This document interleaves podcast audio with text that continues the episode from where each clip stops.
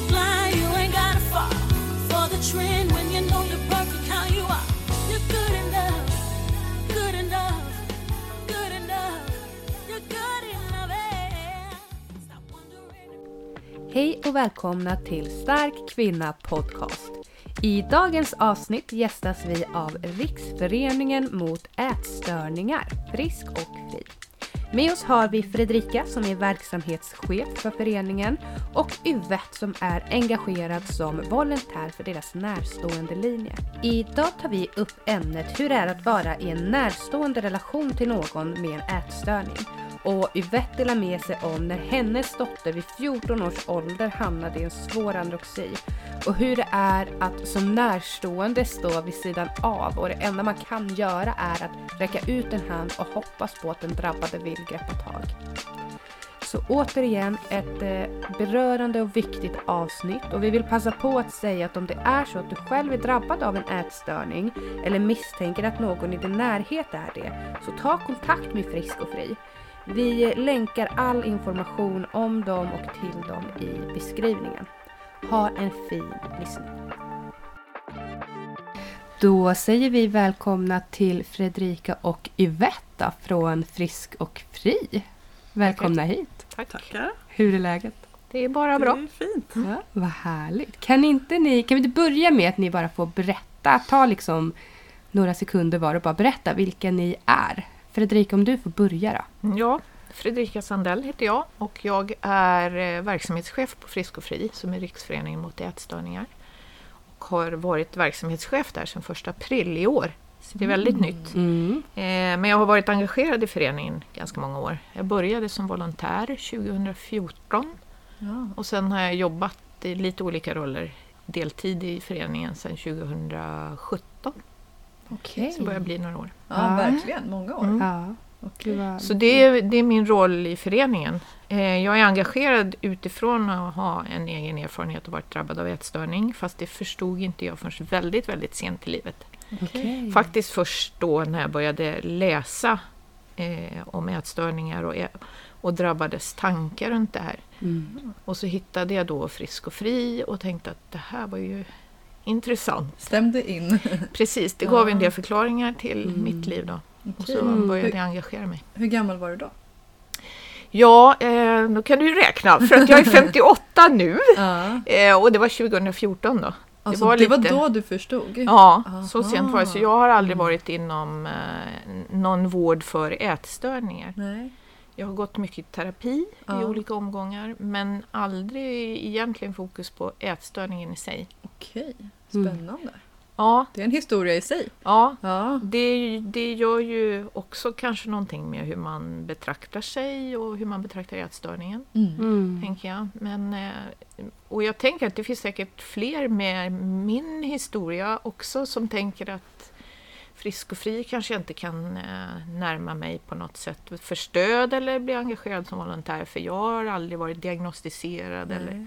Fått vård för ätstörningar och så. Till dem kan jag ju passa på att säga att nej, ni är jättevälkomna. Mm. Precis. Verkligen, man behöver inte ha varit diagnostiserad eller fått vård just för ätstörningen. Man kan ha haft den här problematiken liksom, Mm. Verkligen. kämpat Mm. med den, känner igen sig. Det är också en erfarenhet som är vi- viktig för oss att få in i föreningen. Verkligen. Mm. Och det kanske vi kommer in på lite senare. Då. Ja. Ja. Yvette då? Vem är du? Ja, men jag har varit eh, engagerad i Frisk och Fri i ett och ett halvt år. Eh, och eh, började med det för att vår dotter som idag är 21 hade en svår anorexia under fem år. Och blev friskförklarad från vården då för ett och ett halvt år sedan. Mm. Mm. Och efter de åren eh, så kände jag att jag hade lärt mig så pass mycket saker.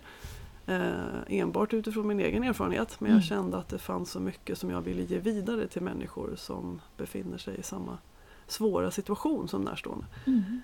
Eh, och vi får ju sällan så mycket stöd från själva vården. Mm. Och därför behöver vi ju stötta varandra. Precis. Verkligen. Ja. Mm. Vi ska ju prata om ätstörningar idag men utifrån ett närstående perspektiv men också om Frisk och Fri. Då. Eh, så Fredrika, vill du berätta lite grann om just Frisk och Fri? Vad, vad är det för någonting? Eh, ja, Frisk och Fri är ju då Riksföreningen mot ätstörningar och vi är en ideell förening Mm. som eh, vi har en, ett kansli i Stockholm.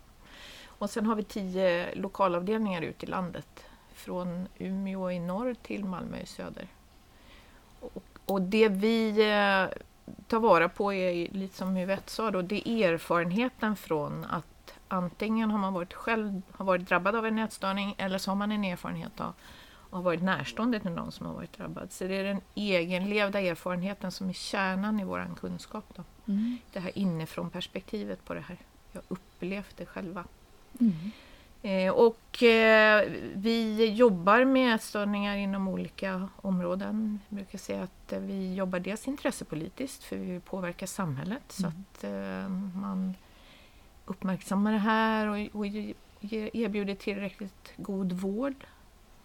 Vi vill ju också jobba kunskapshöjande och förebyggande så att så få som möjligt fastnar i den här problematiken. Mm. Och sen så erbjuder vi en hel del stöd då till de som just nu befinner sig i problematiken.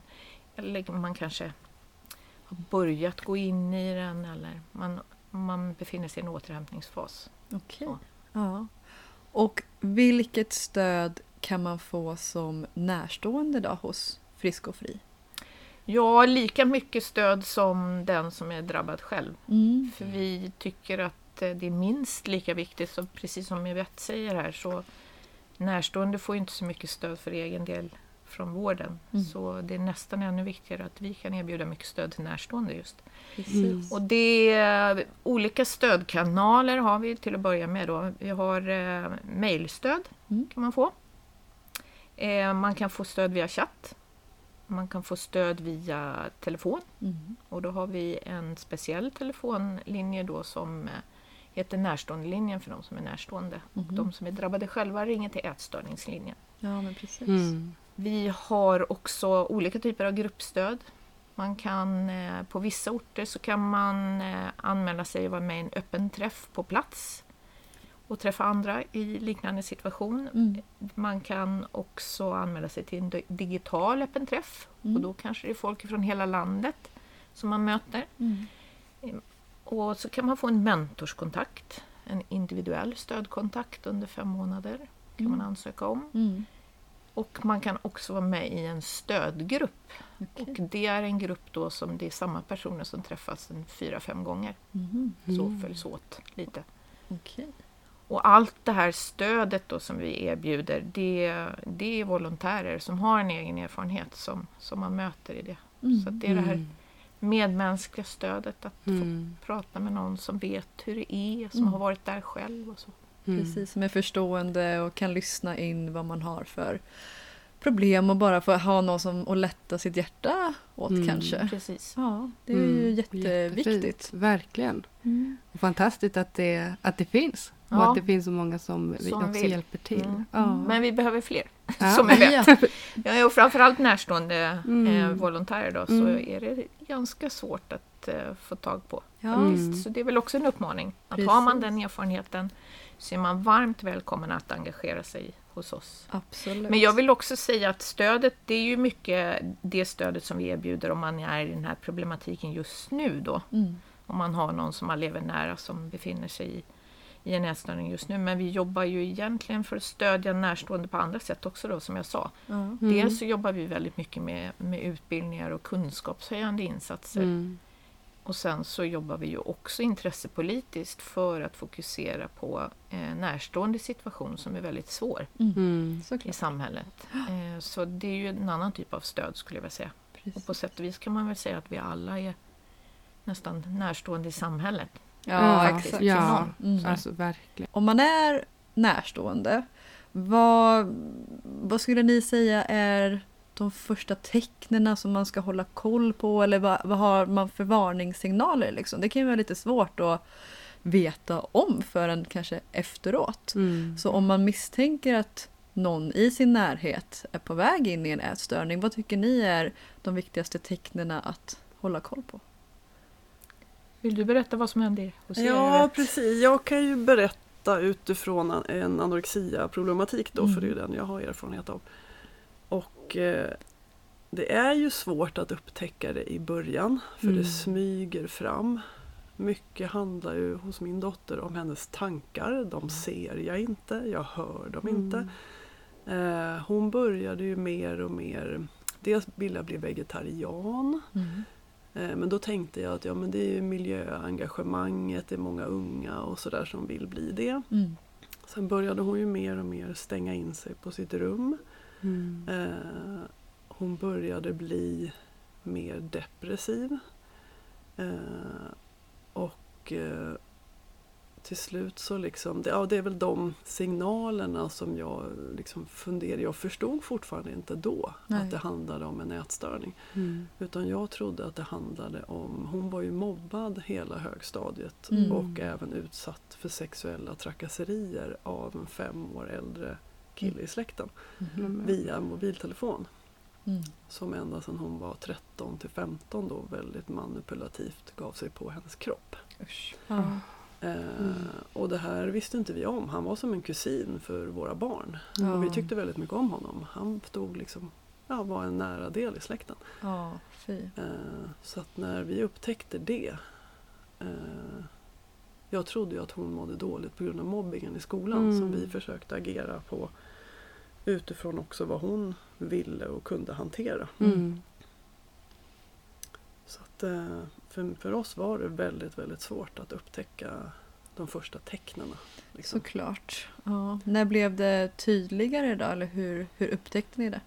Ja, det var nog när de här sexuella trakasserierna kom upp och vi började hantera dem på studs i släkten. Eh, Då eskalerade också hennes ätstörning på grund av all den skam och skuld Mm. som hon själv gick och bar på. Hon kunde inte prata om de här sexuella trakasserierna då. Nej. Utan jag försökte ju skaffa hjälp, kuratorn i skolan, via ungdomsmottagningen i kommunen. Mm.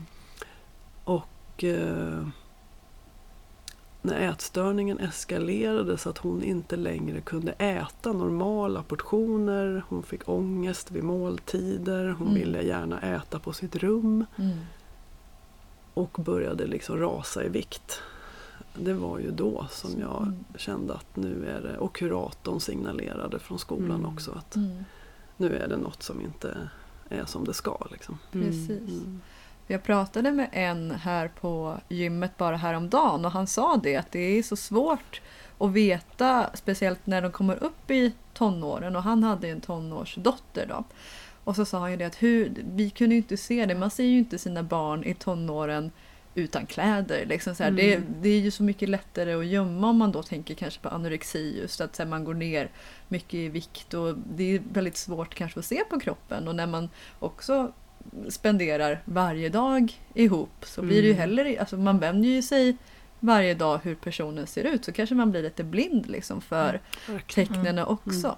Men vad skulle du säga Fredrika? Ja, nej, men jag tänker det är Yvettes historia, det är ju en historia och, och på Frisk och Fri så, så samlar ju vi en mängd berättelser Ja, kring det här och mm, det såklart. kan ju se väldigt, väldigt olika ut, Mm.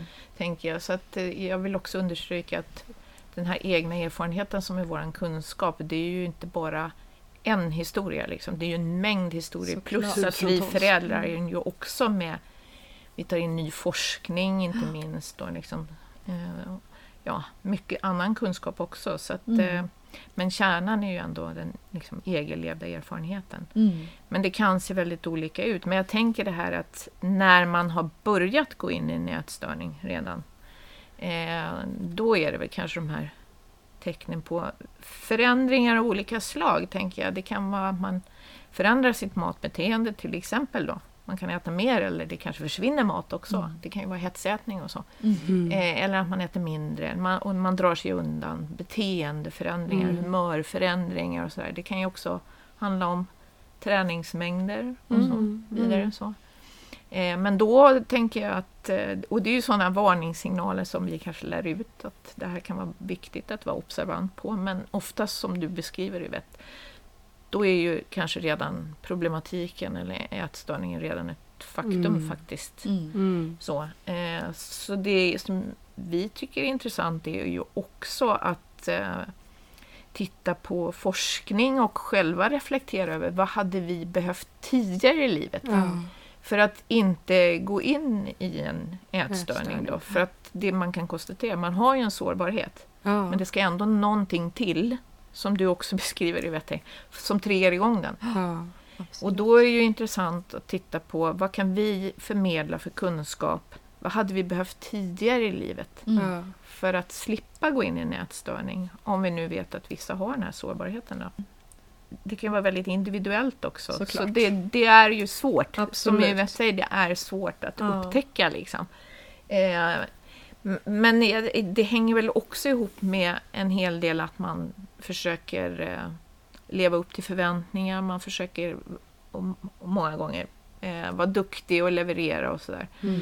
Eh, ganska eh, res, liksom prestations- Presterande ja, människor. prestera och sådär. Mm. Eh, och det i sin tur kan ju ta sig lite olika uttryck för det finns ju förväntningar från samhället då Mm. eh, kanske som är lite könsbetingat tänker jag.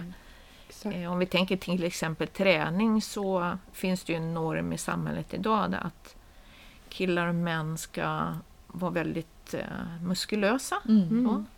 Att det är ett ideal som råder just nu i alla fall. Precis, och då kan det nästan ibland bli ännu svårare ju att se de tecknen när man Gud, ser ja. att någon tränar mycket Mm. och man ser det som att det är något hälsosamt. Och, men vadå, ja. han eller hon har ju liksom muskler och det där ser ju jättebra ut men det behöver ju inte alltid vara Nej, fallet. det kan ju vara väldigt tvångsmässigt att personer mår, mår dåligt och, och sådär. Mm. Så att det, det är ett exempel. Eh, men, Mm. eh, men, eh, så jag tror att eh, man kanske behöver ha lite, vara lite kreativ när man tittar efter varningssignaler och så.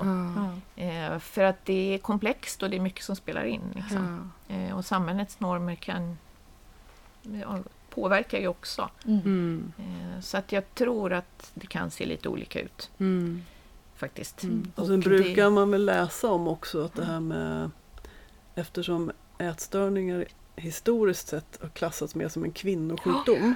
Mm. Så om män och killar upplever det här själva så har de kanske också svårare att kontakta vården eller Ja. söka hjälp för att det är ju egentligen en kvinnosjukdom. Ja, det blir lite skambelagt Ja, liksom. ja, ytterligare då, då Ja. att man redan bär på en skam för Ja. själva sjukdomen och sen ytterligare för att Mm. man då kanske inte ens vågar ta hjälp. Mm. Precis. Ja. Absolut.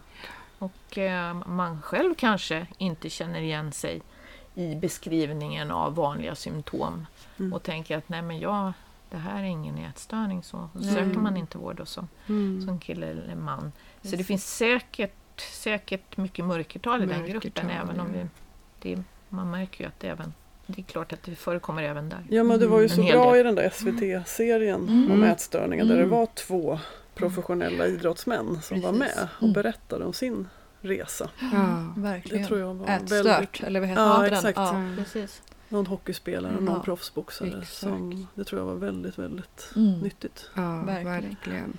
Om man som anhörig då, det, det är ju inte så att man hela tiden går och letar efter kännetecken på att min, mina barn då kan ha några liksom, kännetecken för att de då ska ha en ätstörning eller anhörig eller sånt. Då blir det ju också svårt att veta, alltså så här, man går ju inte och letar förrän man väl börjar misstänka någonting och då kan det ju också vara för sent. Mm. Men vad ska jag då göra om, om jag märker att en anhörig då är, har fått någon typ av ätstörning eller att jag misstänker det? Vart, vad gör jag då? Vart vänder jag mig? Alltså där, vad, vad ska jag som förälder göra? Eller vad ska man som lärare göra? Eller? Eller tränare Ja. eller Mm. någon som, om man Ja. märker någonting. För det behöver ju inte bara vara från ett föräldraperspektiv. Det kan ju Mm. vara... Och jag vill då? understryka att det är därför vi använder ordet begreppet eh, närstående i Ja. Frisk och Fri, för att den gruppen är stor. Mm. Och det är många som hör av sig, till exempel eh, eh, tränare Mm. eller skolsköterskor eller så. Mm. Eh, och alla är välkomna Mm. att ta kontakt med oss. Mm. Eh, så det är ju eh, ett sätt att förbereda sig, tänker jag. Att, att ta kontakt med oss Ja. om man känner sig osäker. Eh, men annars så är det ju det här att, att faktiskt närma sig den här personen som man är orolig för. Mm. Mm. Eh, och eh, fråga hur det är. Och säga att jag är orolig för dig, jag undrar hur du mår. Liksom. Mm.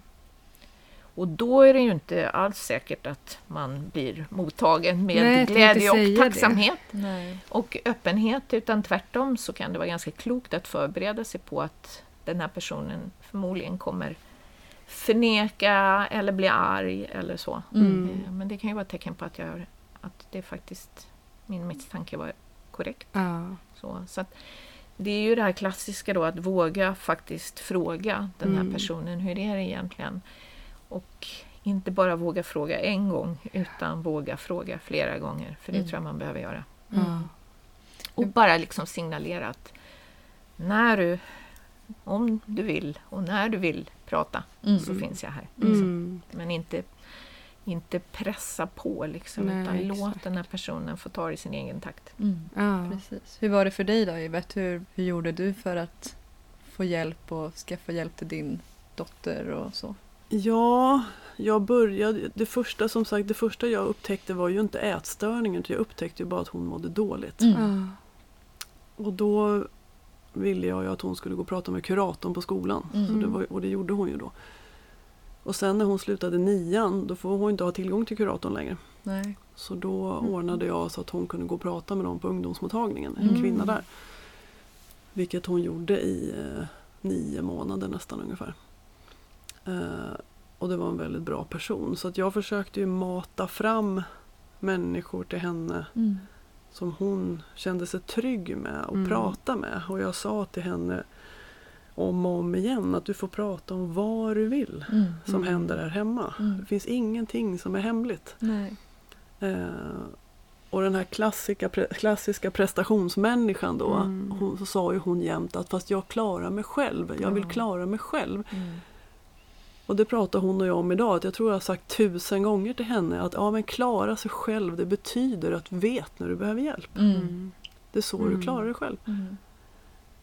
Verkligen. Så att då pratade hon ju med de personerna. Mm. Och sen var det ju när hon gick hos den här ungdomsmottagningen då som eh, Ja det var ju då hon började rasa i vikt och det började liksom eh, ja, men bli väldigt dåligt. Mm. Och då började jag förfölja henne Mm. till eh, en 4H-gård där hon jobbade för att se om hon hade ätit sin lunch. Mm. Eh, och det hade hon ju inte såklart. Nej. Hon hade ju ätit några bitar vattenmelon då. Mm.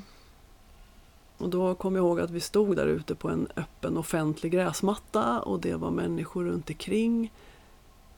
Och hon säger ju nu efteråt också att hon verkligen hatade mig då. Hon sa, Mm. hade jag haft en kniv så hade jag stuckit dig liksom, Mm. vid det tillfället. Jag verkligen hatar dig. Mm.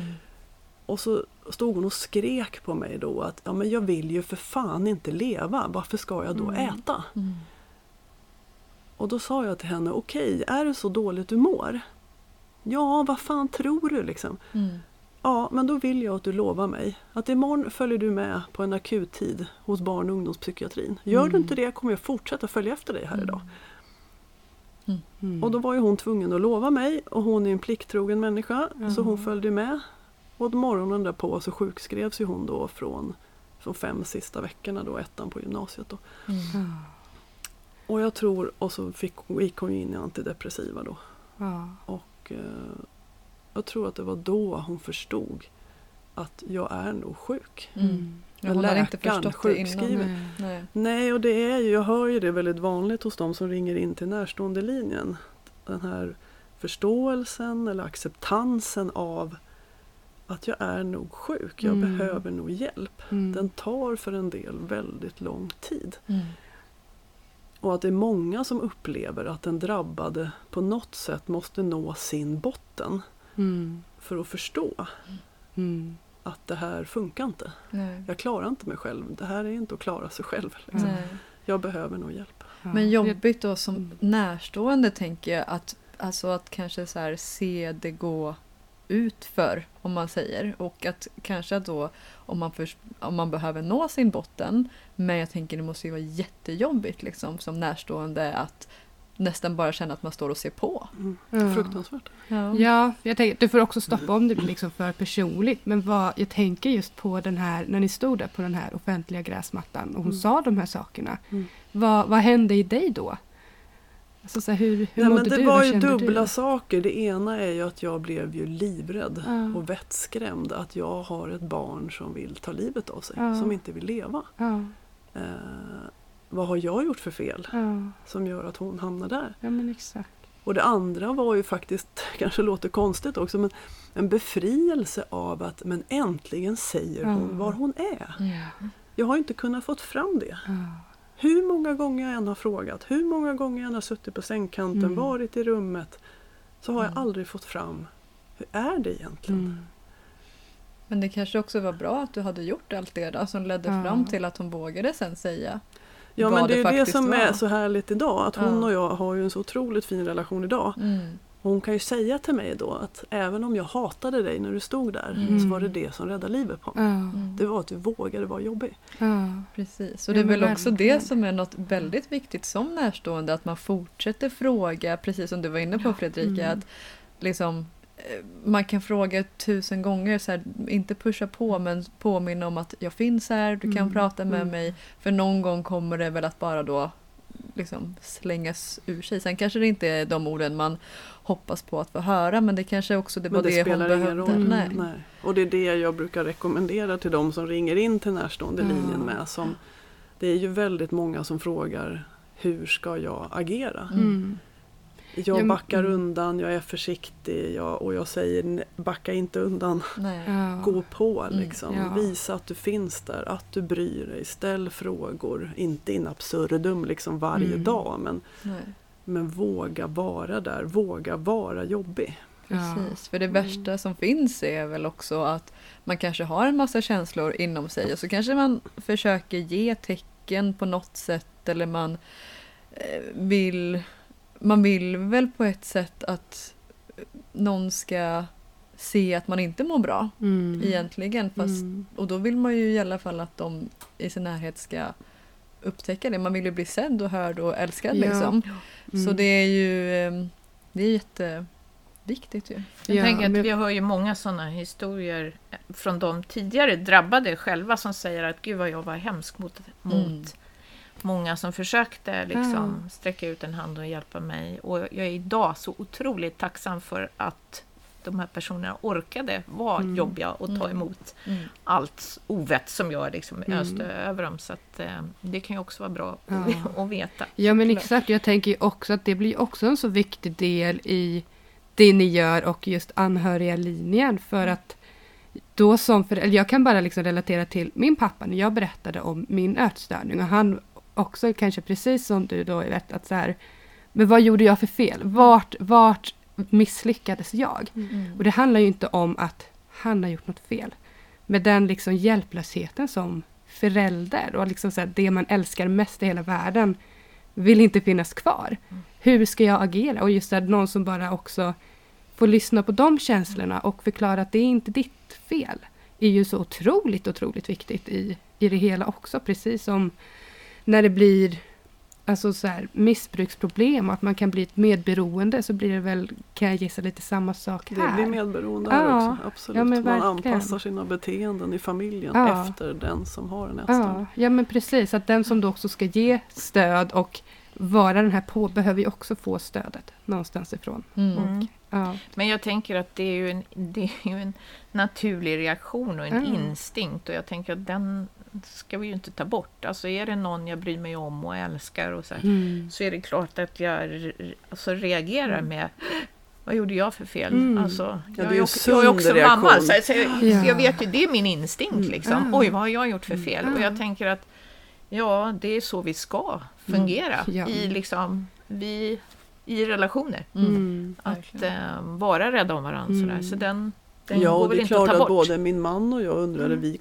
ju ihåg att vi under något års tid pratade väldigt mycket om mat hemma. Och Mm. näringsämnen och vad saker innehöll. För man gled med i den här samhällsdialogen. Mm. Ja, Var man än tittar, TV, radio, tidningar, liksom reklam. Överallt så Mm. handlar ju allt om mat och kropp. Mm. Och så gled man med i det. Vilket vi fick ju otroligt dåligt samvete. Hur mycket har det här påverkat Ja. henne och hennes anorexia? Som tur var, min man och jag har aldrig varit några träningsfreaks. Nej. Eh, utan ja, det var matsnacket då som vi Mm. hade en period. Men det jag tänker också det här med att anpassa sig. Det är ju en skör lina. Eh, för som för vår dotter då som Mm. plötsligt eh, ville börja äta själv. Mm. Ja, ska vi acceptera att hon sitter själv eller inte? Mm. hon fick inte i sig maten, tog 45-50 minuter. Mm. Hur länge ska vi sitta med? Mm. Eh, och när det här liksom går gradvis Mm. så till slut Mm. hamnar hela familjen i ett ätstört beteende. Ja. Man har själv lite ångest inför varje måltid.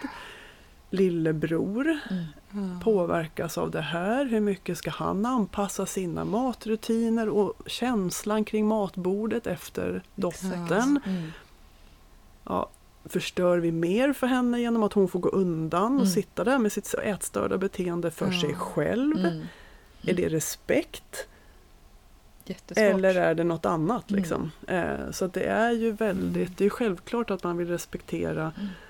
Den som mår dåligt Mm. och dens känslor. Men det Men betyder ju inte, nej, och det kring den. betyder ju inte för den skull att man går med på allt Nej, personen säger. Precis. För vi tror inte att det är bra Nej. för henne. Nej. Mm. Vad kom ni fram till? Då? Vad, var, Ja. vad blev ett bra beteende? Kring Nej måltider men, nej, men vi kom ju inte fram till det själva. Nej. Vi åkte med. Ja. Eh, Ja. Vi gled med alldeles för långt i att hon fick bestämma Okej. vad hon ville äta. Eh, utan det gick ju när hon väl började på antidepressiva. Mm. Det var ju då hennes självskadebeteenden började de första veckorna. Mm. Ångest och depression eskalerade. Mm.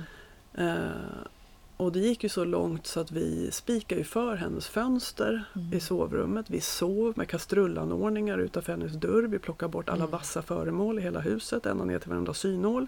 Mm.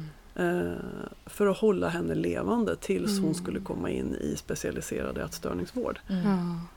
Eh, och då fick ju hon äta vad hon, fick äta vad hon ville. Var det vattenmelon, gurka och stekt ägg så vad som helst, bara hon Mm. åt någonting. Liksom. Såklart. Ja.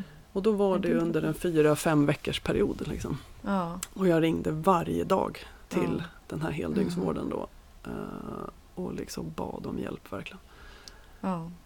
Ja. gud, det är ju verkligen liksom ett, eh, vad ska man säga, en, eh, men en stark historia liksom Mm. och mycket annat som kanske, alltså jag menar ätstörningen i eh, en, en del, och del, sen är det ju mycket, verkligen. mycket Mm. annat också. Vilket det ofta är också. Precis. Men vad skulle ni säga är saker som man inte ska göra då, som närstående? Vad är big no-nos när det kommer till... Man kanske mer ska prata om i familjen eller med vänner Mm. om hur man mår Ja. och hur man känner och tänker kring saker och ting. Mm. Snarare än vad man äter, vad man väger, Mm. vad man har Mm. på sig och hur man ser ut. Mm. Så mer prata om tankar och känslor och mående. Mm. Mm. Än det ytliga liksom. Mm. Ja, och lära sig att prata om det, tänker jag. Mm. Det är väl också det här, vad kan man göra i ett förebyggande syfte och stötta? Mm. Att träna de förmågorna liksom. Mm. Och också grunda sig i, men vad, vad tycker jag är viktigt? Mm. Mina värderingar här i livet, vad är viktigt för mig? Precis. För att också inte bara följa med i vad alla andra tycker, för det tänker jag också är, om jag tänker på mig själv som ung, så var var väldigt påverkbar. Liksom. Mm. Hur ska jag vara? Mm. För att andra ska tycka att jag är okej. Mm. Ja. Eh, och liksom sen har jag fått jobba mycket med, men hur vill jag vara själv? För Mm. att jag ska tycka att jag är Mm. okej. Liksom. Absolut. Och jag, tänker så, jag tänker som förälder med. Liksom det, det är inget som är rätt eller fel men någonting som, som jag ändå så här i efterhand har varit stolt över om man får prata om sånt. Ja, såklart. Eh, så är det ju att jag har ju väldigt lite stått och speglat mig. Vi har aldrig Mm. haft en helkroppsspegel. Mm. Jag har extremt lite gått och pratat om vad jag har på mig. Mm. Hur, jag, hur jag tycker att jag själv ser ut. Mm. Eh, utan jag har inte själv haft så mycket liksom fokus på det eller att behöva prata om det öppet Mm. i min familj. Och det på något sätt tror jag ändå... Det är jättebra. Det är en sund miljö, Mm, tänker ja. jag. Ja, men att jag, jag har på Mm. mig det som jag tycker är Mm. skönt och Mm. det, ingen annan behöver veta mina tankar om vad jag Mm. har på mig eller Mm. vad jag tycker om min egen kropp. Mm. Det är ju mina egna tankar. Mm. Mm, verkligen. Men jag tänker att jag tror att, att många kanske pratar om sånt jag, och då verkligen. kanske man kan tänka på det Mm. om man nu vill liksom vara förebyggande eller Mm. Mm. Exakt, att, att, stå inte man framför mår. spegeln och säg liksom så här, kolla nu har jag fått här lite Nej, på midjan igen, jag borde gå ner i vikt eller Nej. kolla nu rynkorna, nu kommer de liksom Mm. eller ja men ni vet sådana här vardagskommentarer så Mm. de är inte något illa menade. Nej. Och även fast man säger det till sig själv så tar Mm. ju, man är ju väldigt analyserande Gud, liksom, ja. i en familj och hur det pratas och sådär. Ja men man, absolut, Ja. man hör ju ändå när någon står och pratar högt Ja, för sig ja, själv absolut. hemma. Liksom. Men du fick Så- ju eh, order, ska jag väl inte säga, men du fick väl mm, råd om att till exempel inte gå i Träningskläder träningskläder. hemma, ja. Mm. Berätta lite om det och vad det var för Nej, råd men du vi fick ju många olika typer av råd. Eh, dels var det ju att ta bort, nu var ju det när vår dotter var som svårast sjuk såklart. då. Så det blir ju extremfall. Ja, Mm. och hon var ju liksom så svårt sjuk så att hon hamnade på heldygnsvård i tre och en halv månad då, Mm. först Mm. innan dagvård. Mm. Eh, och då var det ju just att ta bort träningsutrustning, Mm. hantlar, gummiband och sånt. Mm. Eh, ha inte på er träningskläder hemma. Mm. Nu var ju inte hon en träningsperson. Nej. Eh, Men just för att inte trigga att hon Mm. skulle sätta igång med någonting för Mm. att kompensera det lilla Mm. hon nu hade fått i sig. Mm. Men det kunde också vara när hon skulle hem sen från heldygnsvård så kunde det vara gör om någonting hemma. För att många gånger så har ju de som har en ätstörning också mycket ångest. Mm. Det kanske har pågått ganska länge. Mm. Man har haft mycket ångest i sin hemmiljö.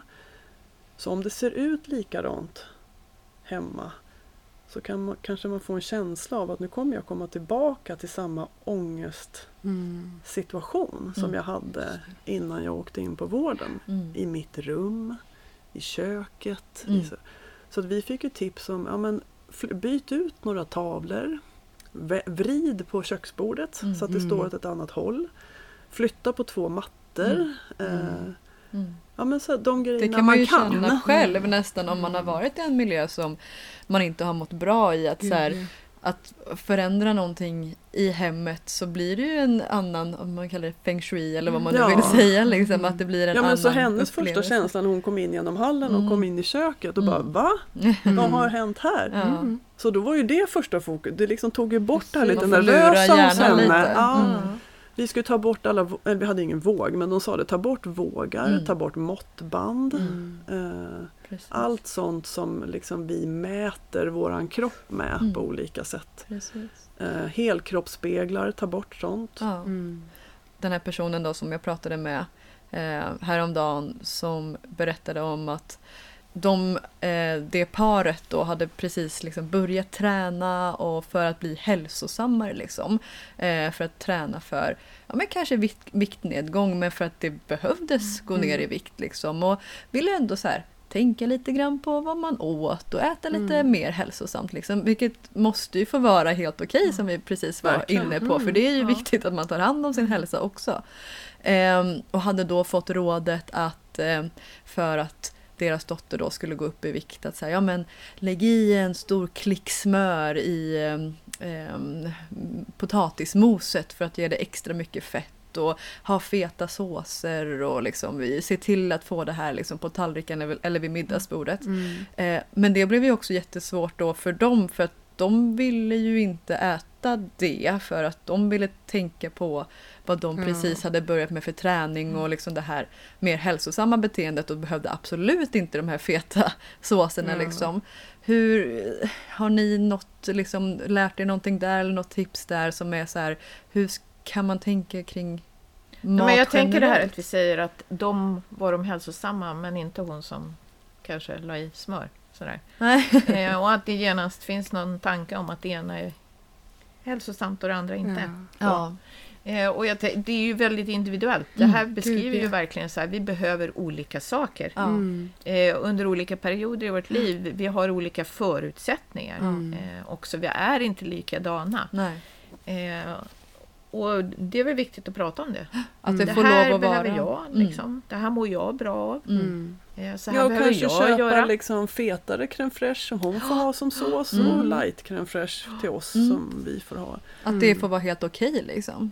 Ja, framförallt det här att man behöver inte göra som alla andra, tänker jag. Nej, och att det exakt. ena är inte bättre än det andra. Det är individuellt. Mm. Liksom. Mm. Och vi är olika, vi har olika kroppar som behöver olika saker. De ser olika ut, de har olika förutsättningar. Liksom. Mm. Och, och det, det behöver vi inte värdera att det ena är bättre än det andra. Liksom. Men Nej. det gör vi ju väldigt lätt. Ja, Hela precis. tiden. Det här bra dåliga Mm. tänket. Ja. Men att man har ja, Men att man har olika eh, förutsättningar då. Ja, ja. Nej men och det jag tänker också just kopplat till närstående, Mm. eh, både utifrån min egen situation, Mm. alla jag har pratat med på närstående linjen Mm. och den här stödgruppen Mm. som jag ledde nu. Så är det ju just att alla som är närstående, alltså man kämpar med sina egna tankar Mm. och känslor. Man slår knut på sig för att göra Mm. allt man kan för Mm. den man älskar. Men man måste inte hitta alla lösningar själv Ja. att kraven och prestationen på sig själv får också vara rimliga. Mm. Och att man själv också måste liksom, ta hjälp. Mm. Mm. Där Frisk och Fri är ett sätt att ta hjälp. Mm. Men prata, alltså, börjar man prata om ätstörningar så finns Ja. det överallt. Mm, På verkligen. jobbet, bland Verkligen. vänner. Så att börja prata om det. Mm. eh, Mm. Och ta hjälp också. Och du behöver inte komma på alla lösningar själv. Nej.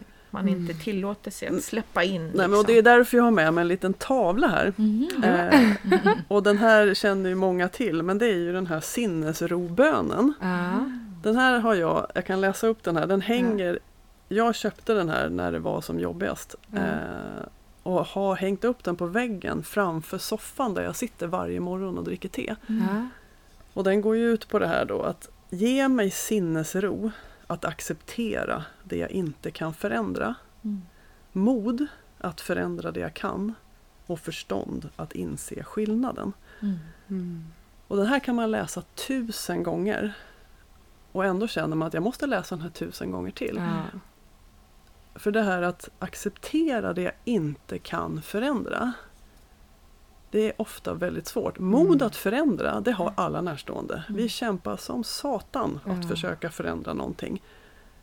Men vi kan inte förändra den drabbade. Vi kan inte förändra allt hos den. Så vi Mm. måste acceptera det jag Mm. inte kan förändra. Och jag måste ha förstånd att se skillnaden. Mm. Ja. Och det är svårt. Man kan Ja. eh, tänka på det många. Många gånger. Mm. Så Ja. det här är mitt mantra. Ja. Liksom. Det, Ja. Bra mantra och nyttigt liksom. För det är väl ofta acceptansen som är den svåraste. den är jättesvår. Ja. Och, och att se skillnaden. När måste jag acceptera att Mm. här kan jag inte förändra någonting. Mm. Och här kan jag påverka. Då gör jag det. Mm. Men hur är det som närstående? Liksom, vad, vad, har man, vad är de största utmaningarna man har? Eller Jag tänker att det är väl dels det du säger. Ja, men jag pratade med dig lite innan det där om Mm. hur det känns att liksom vara närstående. Och jag har ju gått runt och funderat på hur jag ska beskriva det. Mm. Och det närmaste jag kan komma det är ju att om ni föreställer er att den som ni älskar ligger precis under ytan i en mörk insjö. Och så står ni där på stranden och tittar på den här människan som ligger där precis under ytan. Mm. Ni vet att personen mår väldigt dåligt. Men ni kan inte röra vid personen. Ni kan inte dra upp den ovanför ytan. För ni kommer inte igenom ytan med er egen hand. Utan det enda ni kan göra är att försöka prata med personen. Ni kan försöka få fler och fler att ställa sig på strandkanten bredvid er och sträcka ut sina händer. Och att hålla på så, dag ut och dag in, Mm. vecka ut och vecka in, månad ut och månad in. Och bara stå och titta, Mm. i det här fallet, på min dotter. Och försöka skaffa hjälp.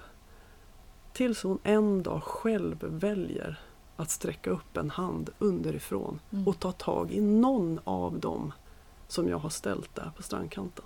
Spelar ingen roll vem, men någon. Mm. Mm. Du, du sa Yvette tidigare där att du uppmanade din dotter att prata med någon Mm. som hon kände sig trygg med. Och, Mm. och det tycker jag också att det är väldigt insiktsfullt och generöst av föräldrar att säga så. Det, jag förstår om du inte kan Mm. prata med mig om Mm. allt. Men försök att hitta någon du känner dig trygg med och att faktiskt verkligen vara tydlig med det. För det finns också en, ofta en del i det här att många unga som är, är drabbade av en ätstörning i alla fall, de skyddar sina föräldrar också. Nej, det här kan jag inte lägga på dem. Jag vill Nej. inte liksom berätta om det här för att Ja. jag vill inte tynga dem. Så att de tar ett väldigt stort ansvar Mm, också. såklart. Så, så att det är viktigt att uppmana till att prata med någon annan då. Mm. Skulle du säga, Yvette, att eller så, är det vanligt med skuldkänslor som närstående eller anhörig? Absolut, och det, jag tror det om man tittar just i föräldrarollen generellt, den har man ju från den dagen barnet föds. Ja. Så börjar ju skuldkänslan. Liksom. Ja, gud, Gör ja. jag rätt? Gör jag Mm. fel? Eh, men absolut är det ju jättevanligt med skuldkänslor. Det beror väl på som sagt vem man är som närstående då. Men har man just antingen partnerrelation eller en föräldrarelation. Så jag har inte pratat med någon som inte har massiva Mm. både skuld och skamkänslor. Jag tänker, jag nu då som mamma till två barn, liksom en sjuåring, en nioåring som också växer upp i en värld där allting är väldigt, väldigt nära och det är mycket sociala medier och den. Vad skulle ni ge liksom för råd eller tips till mig i att liksom, hur kan jag förebygga då att till exempel min dotter som redan nu är ganska så här fixerad över sin spegelbild och, och de bitarna. Vad skulle ni kunna ge för råd till mig eller andra liksom för att förebygga ätstörningsproblematik i framtiden? Ja, det är ju en, det är en fråga för hela samhället tycker Mm. jag verkligen. Mm. En jätteviktig fråga just nu.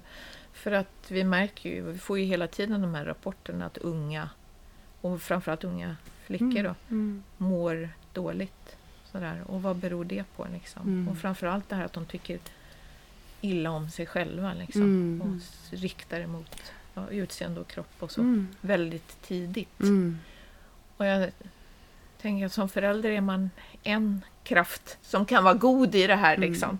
Och göra vad man kan och vara en förebild och vara uppmärksam. Och, och liksom just det här att, som vi har pratat om, att inte värdera så mycket och, Mm. och lägga så mycket fokus på yta eller utseende och så. Utan Mm.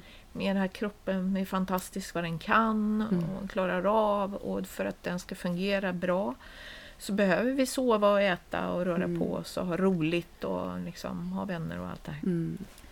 Men vi har ju en stor värld där utanför som barnen är en del av också. Mm. Eh, och det pratas ju mycket om sociala medier och inflytandet därifrån. Och sociala medier kan ju göra mycket gott men det, tyvärr så finns det ju också att det finns mycket destruktivt som man tar till sig där. Mm.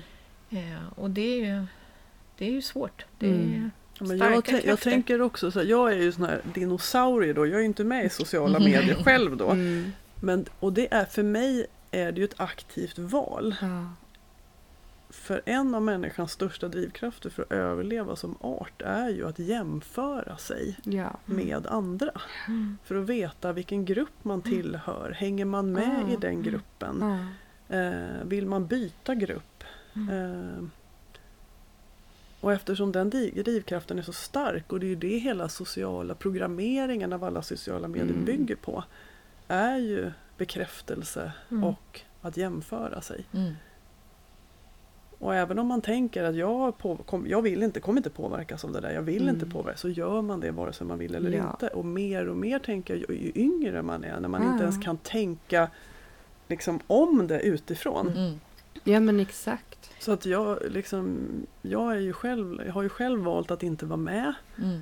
Mina barn, det fanns ju inte mobiltelefoner, mina Nej. barn är 21-18 Mm. när de var små. Hade jag fått ett barn till så hade jag inte gett mitt barn en Mm. mobiltelefon Mm. och sociala medier för de var Mm. ganska gamla. Mm. Eh, helst inte innan 15 år Mm. om det var möjligt. Mm. Mm. Eh, för jag tror att ni vet ju själva, liksom, ni, många som är med i sociala medier, vad är det för bild av sig själv man visar upp? Ja. Mm. Det är ju inte Det är inte den, den dåliga vanliga sidan. vardagen Nej. Där livet går upp och ner. Eller de tråkiga stunderna, de långsamma stunderna, de Mm. ledsna stunderna, Mm. de ensamma. Liksom. Utan det är ju, man vill ju visa andra att ja, mitt liv, jag är lycklig, mitt liv är bra. Jag liksom, Mm. och vad är det alla ser då? Mm. Era barn eller det är ju hur bra alla andra har Mm, det mm. och vad mycket roligt alla andra har det. Mm. Och har jag 400 vänner så ser jag vad 400 vänner gör och Mm. jämför med vad jag gör Mm. som Mm. ensam person. Mm.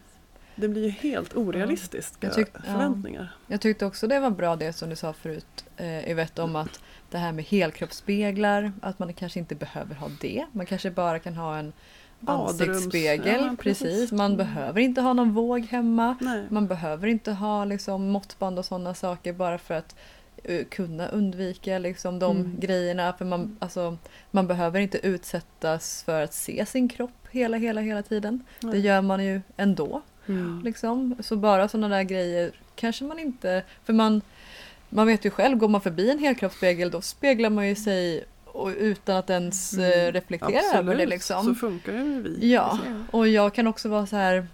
Eh, ja, men som, eller när jag var i alla fall i min värsta ät, ätstörningsperiod i att eh, gick jag förbi en våg då var jag tvungen att ställa mig på den liksom. Mm. Eller till och med innan ätstörningen började också. Eh, så det, och det blev liksom inte, det var ingenting jag tänkte på utan det var bara nu ska jag kolla. Och sen så mådde man bra eller dåligt. Ja, det var lite Oavsett vad vikten som som stod. avgjo- avgjorde om det var en bra eller dålig dag. Liksom. Precis. Och den- så det är väl sådana där konkreta grejer som man kanske inte behöver ha. Nej, men jag tänker tänker- också skillnad. Jag har ju simtränat och tävlat hela min barn och ungdomstid. Ja. Och då fanns ju inga individuella bås med Nej. liksom gardiner och Nej. så här, man skulle stå och duscha för sig själv. Mm. Idag är det ju så mycket fokus på integritet. Ja. Så här, både integritet och ehm, det här kränkt är ju två ord som jag tycker går lite så här in absurdum nu. Mm. Men utan då duschar man ju duschrum. Man såg ju alla Mm. möjliga kroppar. Mm. Det var ju gamla tanter, Mm. det var småbarn, Mm. det var medelålders kvinnor och alla såg ju olika ut. Och man Mm. gick om varandra och duschade om varandra, huller om buller och det hängde och det dallrade och Mm. det var stramt och det liksom Mm. Ja, det, jag har börjat simma nu. Det är, här, är för- härlig miljö. Ja, jag, fick, jag, jag hade ju lite smått ångest innan jag skulle, jag bara fan nu kommer man behöva ha de här jäkla, för då var det, det är Eriksdalsbadet, det är inga bås där, det är Nej. liksom öppna duschar. Ja, Och jag bara åh gud ska man behöva duscha inför folk, det var ju, jag kommer inte ihåg sist jag gjorde det liksom. Men kom in i omklädningsrummet, alltså det var nakna kvinnor överallt och jag kände bara men det är, fan vad gött. ja, och det är ingen alltså- som stirrar. Nej, nej. Alla bara Fast går man själv där. kan gå runt och liksom så här känna att, eller så här, kolla lite liksom och bara, ja det är, vi ser helt olika ut, vad skönt att se. Och det här, den gruppen som Mm. befinner sig där, det är det som är normalt. Exakt, Det för det är inte, och de Ja. ser inte ett dugg ut som de på sociala medier Nej. gör kan man ju säga, Nej. utan det är ju det, Det som här är, är den riktiga världen. precis det här Ja. är den riktiga och världen. allt det här är okej. Ja, Men jag tänker ändå att det är stor skillnad mellan oss som är vuxna, för jag är tillbaka i dina barn när jag var där, Mm. sju och nio år, som inte Mm. har den här förmågan att förhålla sig till det och liksom Mm. ändå, som du säger, ha det där utifrån perspektivet och ifrågasätta det. Så Mm. jag, jag tycker att det, är- det är bekymmersamt, tycker jag. Ja men Eh, Faktiskt, eftersom och de hur också... ska man göra liksom? Ja, ja men verkligen förälder? eftersom jag då också som förälder ska jag då ta med dem till badhuset. Ja men det har jag gjort. Och min dotter då till exempel, hon är sju. Hon vägrar att ta av sig liksom, den här baddräkten. Absolut inte liksom. Hon kan inte visa sig här naken för någon. Inte ens för sin pappa liksom. Det är väldigt, väldigt, väldigt, väldigt liksom. Nej, nej, nej. Eh, men jag då, alltså så här. Jag skulle ju inte kunna förbjuda mina barn att använda en telefon eller spela Roblox. För det är så de umgås. Det är så liksom man pratar med sina kompisar. Tar jag bort det då hamnar han, min son då, i Ja. ett utanförskap. För han är inte delaktig i det här så att det blir ett så mycket större problem än att jag som förälder kan gå in och styra det här. Så att i, för mig lite liksom precis där jag är nu i livet så blir det lite som att jag egentligen bara står och tittar på när samhället lite förstör mina barn. För att Ja. jag, jag kan inte göra någonting. Man är väldigt, väldigt, väldigt hjälplös. Och där man redan nu som jag har plockat bort min halsspegel, det har vi pratat om tidigare i podden, just för att jag märker att hon fastnar där. Och då säger jag nej, stopp, det här får det inte vara. Det här är inte okej. Och pratar mycket, vi har mycket liksom, vi har ett tema vid, vid frukostbordet, jag och mina barn. Vi, min man börjar jobba tidigt, men där vi också mycket jobbar med det här, så här vi ska säga här, tre saker som vi är bra på. Inte hur vi ser ut eller något sånt, utan så här, jag är bra på att och nu kommer jag inte på någonting, men jag är bra på fotboll, jag är bra på att hjälpa mamma bädda sängen, sa Ellie i morse. Men mycket det här, så här, just den här att lyfta sig själv, är ju väldigt, liksom, jobbar jag mycket med. Bara för att hitta de här ledtrådarna var också något så här, tips från sociala medier. Då. Så att på så sätt kan det ju vara jättebra, för att sociala medier hjälper oss också att hantera sociala medier. Mm. Men mina barn tar ju inte riktigt del av det. Så det blir väldigt liksom... Ja, Nej men det är ju svårt, det är skuldkänslor i det också Ja, tänker jag. ja men verkligen. Ja, nej, Utan, men jag utan tänker- sån där, jag tror ja. att man måste hitta som förälder oavsett Mm. så här, vilken situation det handlar om Mm. så tror jag att man måste hitta sin egen övertygelse. Mm, ja. Jag har ju haft en sån där kanske löjlig övertygelse att mina, speciellt sonen då som spelar mycket dataspel, han har aldrig fått spela ett dataspel som är över sin åldersgräns. Mm. Där har Mm. jag hållit en etta nolla. Ja. Han är 18 nu, Ja. han fyllde det i förra veckan. Ja. Nu får han spela 18 års Ja. spel. Ja. Eh, Det har varit mycket tjat och frågor. Ja. Och liksom, men jag har känt, för, jag, och då har jag försökt förklara för honom att Mm. jag har inte kunskapen att bedöma vad det här spelet, Mm. hur det påverkar din hjärna. Exakt. Men de som sätter åldersgränsen har den kunskapen Mm. och då litar jag på dem. Mm. Mm. Och det, han har Den tagit den jättebra. förklaringen. Eh, och det är ju också ett sätt för mig att säga att jag kan inte allting Mm. som Mm. förälder. Därför måste jag lita på andra. Mm. Och sätta dina gränser. Ja, och den här gränsen för mig är hård. Mm. Jag kommer aldrig liksom medvetet låta dig spela ett spel som är Ja. över din åldersgräns Ja. för att jag vill inte förstöra din hjärna. Nej men liksom. exakt. Ja, gud de här diskussionerna är också så mycket med. I, liksom, fast med min nioåring då. Då har du en Mm. 18-åring, jag har en nioåring. Mm. Och ja, just men jag att förstår både... att det är ett dilemma för att Mm. det är Ja. precis som du beskriver. Ja. Om jag inte ger mina barn en mobiltelefon när de är Mm. sju, ja då hamnar de också utanför. Vi möter ju mycket det här om man ska erbjuda barn och unga någonting, till exempel stöd när de mår dåligt, så har vi också en tendens att säga så här, ja hur vill de bli bemötta? Ja men de är ju vana att chatta, så vi, vi ger dem en stödchatt. Mm. Och jag tänker, ja eller ser det tvärtom, de kanske behöver tränas i att träffa en annan människa, Ja, ansikte eller mot prata, ansikte. använda sin röst. Det är kanske Alltså, det de behöver. Ja, För jag ja. hörde faktiskt från en, en person som har varit ute och mött många väldigt unga och hon sa att nej men eh, jag hör unga som säger nu att jag önskar att jag var född innan sociala medier fanns. Mm. Mm. Och det är ju ett tecken. Så jag tänker när de som är dina barn Mm. får barn, Mm. då kanske de säger så här Nej, jag kommer aldrig ge mina barn en mobiltelefon Ja. innan de har fyllt 18 för Ja. det förstörde min barndom. Ja. Det kanske blir en reaktion. Ja. inte. Det är ju sin linda all forskning kring det Ja, här. ja men exakt och vi vet ju ingenting förrän Nej men det har är det, passerat. det har vi liksom. väl läst om. Ja. Apples chefer. Ja, de ger ju inte sina nej, egna barn exakt. skärmar. Ja, Exakt. För de vet hur de är programmerade. Ja, Ja. exakt. Ja. exakt. Hörni, ska vi börja avrunda? Jag tänker att vi ska... Jag är också lite så här, jag har en kund som kommer 15 så det är det som är... Ehm, så jag vill bara fråga er vad ni tycker definierar en stark kvinna. Ni kan få, eh, om ni vill ta det samtidigt eller om ni vill ta det en och en, jag vet inte. Ja. Har ni pratat någonting innan om Nej. det? Nej, det har vi. Nej. Har någon som har något eh, sådär direkt som man tänker på? Ja, men jag för mig är nog en stark kvinna. Eh, att lite som jag försökte liksom berätta för min dotter att man känner eh, när man behöver hjälp med saker och ting. Att man Mm. har insikten att man inte klarar sig själv. Eh, och att man har modet att ta hjälp Mm. när man faktiskt behöver. Eh, Men också har modet att våga hjälpa andra. Mm. Absolut. Det är nog en stark kvinna för mig. Mm. Ja, jo, men ja, det är en väldigt bra fråga. Vad, är- vad, vad är styrka egentligen? Och för mig är det nog väldigt mycket det här med att våga vara sig själv. Eh, faktiskt. Mm. Eh, jag, tänk, jag, har, jag har köpt hemma har jag en sån här liten vippdocka. Ni Mm. vet sån här som man kan slå till och sen så reser den sig upp igen. För den har den här tyngden i rumpan liksom. Mm. Mm.